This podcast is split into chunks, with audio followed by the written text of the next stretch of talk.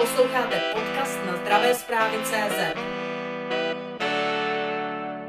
Vaše společnost nabízí leasingová řešení pro poskytovatele zdravotní péče. Rád bych se vás zeptal, jak vlastně hodnotíte tu situaci před covidem z hlediska vašich služeb a tu situaci během covidu a tu současnou situaci. Genty leasingová společnost financujeme dva segmenty. Nejsme univerzální leasingovka, my jsme si vybrali takový nišový subjekty na trhu, kde ta konkurence třeba není tak velká. Je to taky komplexnější, jsou ty, ty financování, musí to člověk líp pochopit. Takže máme segment IT, který nějak roste a tam si myslíme, že s tím financováním uspíváme. A máme segment medicíny, který je zhruba třetinový, bych řekl, v tom financování u nás. A financujeme privátní praxe privátní praxe. To znamená skupina, eh, která se jmenuje doktoři, je, jsou to zejména stomatologové, jsou tam i oftalmologové, očaři, fyzioterapie tam je občas a pak už vlastně ty ostatní profese jsou tam více méně méně, protože ty stomatologové, ti zubaři potřebují nejdražší zařízení víceméně v těch privátních praxích. Souprava stomatologická 500 až 600 tisíc, 800 tisíc, rengén, plus další věci, které tam jsou. A pak je tam nabalená taková skupina jako den, dentálních nebo stomatologických laboratoří, kde zase oni potřebují to vybavení. Takže jsme tady v tomhle segmentu. A před covidem, ano, oni doktoři samozřejmě to financování využívají. My tam bohužel nemůžeme tam mít operativním leasingem, protože to křeslo si ten doktor kupuje na 8 let klidně a prostě využije ho a když už, když už mu dochází dech, tak to dá třeba dentální hygienistce, která na tom ještě potom může ty pacienty dál jako,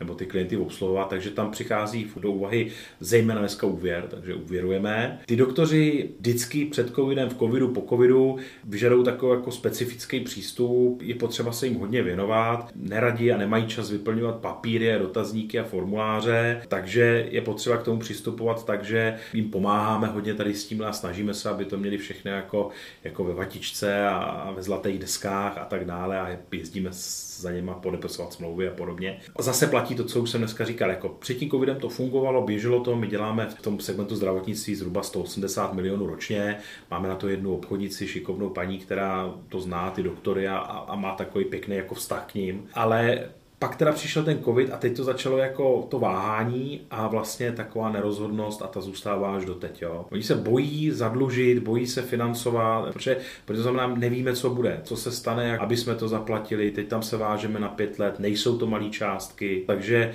některé věci si platí ze svého. Teď já si myslím, že ta, ta doba, hlavně teď po tom covidu, teď v té krizi a v té inflaci, je k tomu samozřejmě nutí, jako tak na co on bude mít prostě 5 milionů na účtu, který může inflace, tak radši vezmu ty peníze koupím si teda za to vybavení, který notabene ještě bude zdražovat do budoucna. Jo, tak dneska ono to zase žene tu inflaci nahoru, protože ta poptávka se zvyšuje, ale myslím, že všeho do času oni pak i těm domácnostem dojdou peníze i těm firmám a, a spadne to zase, si myslím. Takže v tom covidu to bylo spíš takové jako váhání, jako nevěděli, co bude a když se ti pacienti vrátí, já si teď nejsem jistý, jestli ti zubaři vůbec jako fungovali, oni taky někteří byli omezený, museli chodit do těch nemocnic, že jo, a bylo to takový jako utlumený celý a teď je to ta, zase ta jako stejná nejistota. Nevíme, co bude, jak se zdraží energie, jak se zdraží náklady, vidíme, že se zdražují teda i ty úvěry, nevíme, jestli ty pacienti na to budou mít na tu péči vlastně, protože řada z nich samozřejmě se platí cash, jo? u stomatologů to takhle funguje, ty pojišťovny plní jenom takové ty základní zákroky, takže to taková jako nejistota. A navíc ještě teď nejsou ty zařízení, jo? ta čekačka je dlouhá, dlouhá, vím od některých dílerů ty techniky, že si nakoupili dopředu, protože předpokládají, že prostě potom se bude na, na soupravu čekat rok. To je takový, to je bezčasí takový, jako nikdo neví co. Vy jste zmínil, vy se nesoustředíte, nemíříte třeba na nemocnice a velké kliniky a tyto subjekty? My tam nejsme schopni konkurovat úrokovou sazbou vůbec. To prosím, my jsme jakoby GNT banka, ze který máme my financování, není úplně levná, není úplně drahá, ale nejsme ti nejlevnější a samozřejmě ti doktoři tu úrokovou sazbu řeší a my tam jdeme úvěrem, takže úrok jde vidět. To znamená, musíme to kompenzovat něčím jiným. Ten zvýšený úrok a to je většinou právě tím vztahem s tím klientem a tou péčí o toho klienta a schopností mu vyhovět ve více věcech. My teda, říkám, financujeme doktorům zdravotní zařízení, to vybavení, ale my jim financujeme potom jako prakticky kde co. Autem počínaje přes eh, akvizici ordinací, stavební úpravy, nábytek. Prostě snažíme se jako je opečovávat ze všech stran, aby oni měli, i když jsme o něco dražší jako konkurence, tak aby ti doktoři měli ten pocit, že vlastně když zavolají, tak to dostanou a nemusí nikam chodit do banky a tam složitě se ukazovat, vysvětlovat čísla, daňové přiznání a podobně. Takže otázka byla, jestli... Jestli ty nemocnice. A ty nemocnice. Ty nemocnice, tam je problém v tom, že my, když tam půjdeme s nabídkou, tak budeme dražší jak ta konkurence. Ty nemocnice samozřejmě mají tam různé jako ještě další subvence a dotace případně a, a dělají s velkýma bankama, kterým tam ty úvěry jsou schopný poskytovat za úplně jiných jako sazeb, takže nemáme nějakou ambici se, se jako máčknout do, do tady tohohle trhu, tam, tam nejsme. Sám jste zmínil dotace pro velké poskytovatele zdravotní péče, ale zeptám se, nabízejí se nějaké dotace i těm malým a máte s tím nějakou zkušenost? Nevím, jestli přímo je nějaký dotační titul minimálně, ale vím, že tam funguje ČMZRB, dneska to je NRB, Národní rozvojová banka, která tam má několik programů tady pro tenhle typ podnikatelů. My jsme partnerem Národní banky rozvojový, nicméně těch obchodů je vlastně málo pro tady tenhle segment toho zdravotnictví. Takže speciálně dotace pro ně mám takový dojem, že by řešili nejsou. Teď je takový velký ten národní plán obnovy a je taková digitalizace podniků, kde se mají uvolnit teď v druhém kole asi 4,5 miliardy. Tak jsme si říkali, že to by pro ty doktory mohlo být, protože oni skutečně občas i ten proces, proces jejich digitalizují. Jo, to znamená, mají rengen, který posílá ten obrázek přímo do systému doktor na to. Tak by se to třeba na to dalo použít, ale zatím ještě úplně nevíme, jestli ano nebo ne. Ten běh číslo dvě, nebo ta druhá vlna tohohle, ty dotace není ještě úplně jako poskládaná, nejsou tam ještě úplně vidět podmínky toho, na co to bude, na co to nebude. Já si to úplně nejsem tady optimista úplně, no, že by že by se zubařům jako poskytovali dotace, to si myslím, že je úplně... Já myslím, že to není úplně ta nejpotřebnější skupina teda podnikatelů, která by měla dostávat dotace. Vy jste sám zmínil, že stejně jako v mnoha jiných sektorech se i u toho zdravotnického vybavení objevuje ta skutečnost, že se na něj dlouho čeká. To znamená, že se stává nedostatkovým. Je to pravda? Máme takové informace od některých našich dílerů. Říkají, že se radši předzásobili, že čekají, že tam budou různý spoždění. Dneska v té éře globalizace vlastně i ten výrobce těch, těch souprav, dejme tomu rengenu, taky má součástky z celého světa, takže když mu vypadne něco z Číny, kvůli covidu třeba, tak on vlastně není schopný to dodat. Jo, to je první věc, že to nedodají. Druhá věc je vůbec ta logistika, která vlastně se nějak skřípe, dneska nefunguje to úplně tak, jak by mělo, takže jsou sice to zboží je, ale na blbý místě, blbý čas. Takže ano, čekají, že a to, to, to je ze vším, se to auto čekáte rok a na ty speciální věci prostě se bude čekat, než se to zase jako dá nějak, než se zase nějaká prostě nějak jako skládá. No. Velkým tématem ve zdravotnictví je dostupnost zdravotní péče. Začínám ze široka, ale zeptám se vás, byste zmiňoval, jaká je v tuto chvíli situace. Máte pocit, že těch ordinací, a to jsou to stomatologové, očaři a další, které jste zmiňoval, přibývá, že jich v současné době nebo v poslední době přibývá víc, než tomu bylo v předchozích dobách? Myslím, že ne, myslím, že jich spíš ubývá. Ještě takový nestrukturální v tom, že jich třeba přibývá ve velkých městech Praze, kam se všichni jako soustředí, to ubývá v těch jako regionech, kde ty regiony samozřejmě pod okresního města počínaje se snaží nějakým způsobem ty, ty doktory jako tam dostat, ať už jim zaplatí byt nebo jim poskytnout nájem, prostě ty ordinace za nějakou směšnou cenu, ale tam si myslím, že ten regionální jakoby úbytek, ta Praha je zase naopak, zase, zase je tam jako tlak na tu Prahu, že ne každý ten zubař třeba uspěje, teď potřebujete taky lokalitu, potřebujete klientskou bázi taky mít a tak dále, a tak dále. takže je to takový jako nevyvážený, ale spíš si myslím, ale nemám to nějak úplně podložený, neskoumám tady do toho, ale spíš mám pocit z toho, že jakoby ta lékařská, že ta dostupnost je horší, než byla. Když byste se na celou tu věc podíval očima lékaře, který si chce otevřít praxi a potřebuje si ji vybavit, co se mu vlastně nabízí za financování na tom současném trhu? A možná taková otázka, která se vám jistě bude líbit a to ta, proč by měl volit zrovna vaše služby, proč by třeba neměl zvolit klasický úvěr. Mladý doktor, který si chce otevřít, nebo mladý, on nějakou praxi potřebují, většina jde po praxi, říká, otevřu si teda ordinaci, pro ně to znamená najít prostor, to je první věc, věc, tam buď si ho koupit, nebo tam jít do nájmu, případně si najít nějakou ordinaci, která je na prodej.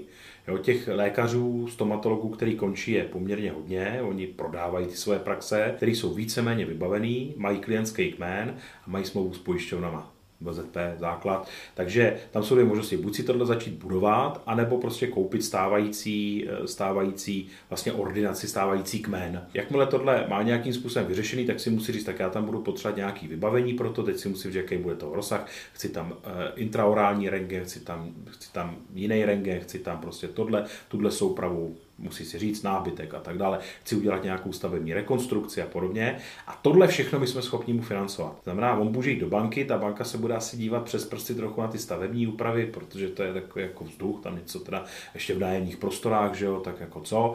My to bereme jako šmahem, komplexně říká ten doktor, pokud chce fungovat a chce vydělávat, tak prostě tyhle věci jednoznačně potřebuje. Na tom doktorovi je ještě hezký to, že to je v podstatě, jak to je, to je vlastně on stojí u toho ponku a dělá. Vrtá zuby, samozřejmě je to vysoce odborná práce, ale prostě on dělá těma rukama, což je dobrý. On, on je ten, ten, který tam jde, vrtá, vydělává, splácí ten. Takže to, to se nám na tom líbí, že ten doktor je takový jako, jako uchopitelný, že to je prostě on, je to vzdělaný člověk, těch doktorů je málo, těch zubařů. A samozřejmě stane se, že některý skončí v defaultu, ale víceméně to je z nějakých jiných důvodů, prostě to se stává, to se prostě to se stává. Takže ten přístup jakoby, jakoby k ním nebo vůbec, vůbec k těm bereme komplexně. Jo. No se taky často stává, že ti doktoři, když vám ukážou jejich výkazy, tak oni nejsou úplně jako nejlepší ty výkazy. To je další věc. Minimálně třeba neodpovídají tomu, že ten doktor říká, já bych si vzal 4 miliony korun, ale prostě ten výkaz mu na to neodpovídá, že by to měl splácet. Ale my víme, že ten doktor prostě je schopný to splácet, takže i v tom risk managementu máme určitou míru benevolence, máme historické zkušenosti s těma doktorama, víme, že platí a jsme schopni prostě jim schválit věci, které by standardní finanční ústav třeba neschválil. Tam, kde končí ta banka, tak si myslím, že my s tou leasingovkou nebo tady s tímhle přístupem jako začínáme. Mimo jiné, eh, většina těch věcí jsou prostě ty soupravy, které jsou, buď tam máme zajišťovací právo, jako zajišťovací převod vlastnického práva, nebo je to na ten finanční leasing, kdy jsme ten majitel. Takže jsme schopni tomu doktorovi poskytnout jako komplexní službu.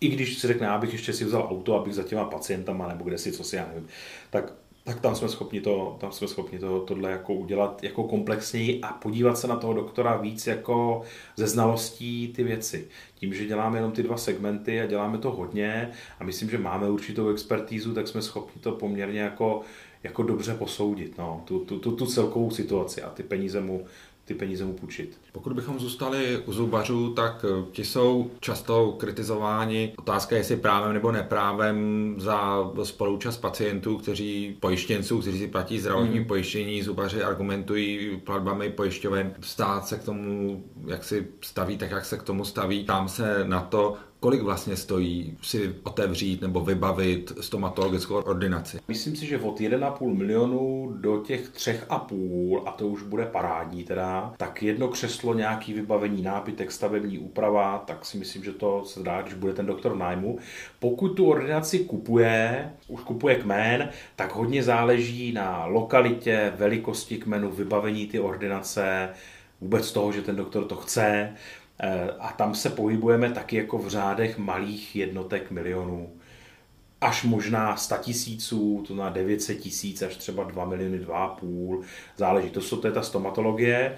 My děláme třeba i fyzioterapii, tam máme zkušenosti, že tam je to jako dražší, protože tam je hodně ceněná třeba fyzioterapie, která má smlouvu s pojišťovnama. To je opravdu hodně ceněná věc, takže tam třeba se to pohybuje klidně 4 miliony tady za, to, za nákup ty ordinace.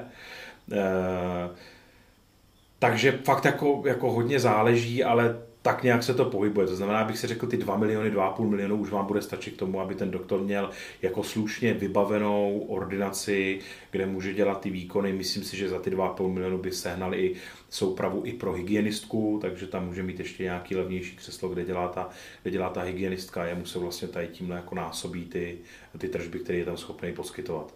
Jako není to o žádných úplně jako šílených penězích. Jo, o desítkách milionů to určitě ne. Tam se i proto, abych se vás zeptal, jestliže tedy od vás eh, zubař bude požadovat financování ve výši 2,5 milionů korun, jaké budou náklady jeho za tuto vaší službu, za toto financování? No, dneska, dneska musí počítat, že bude, tam bude úroková sazba kolem 10%. To je, to je současný stav.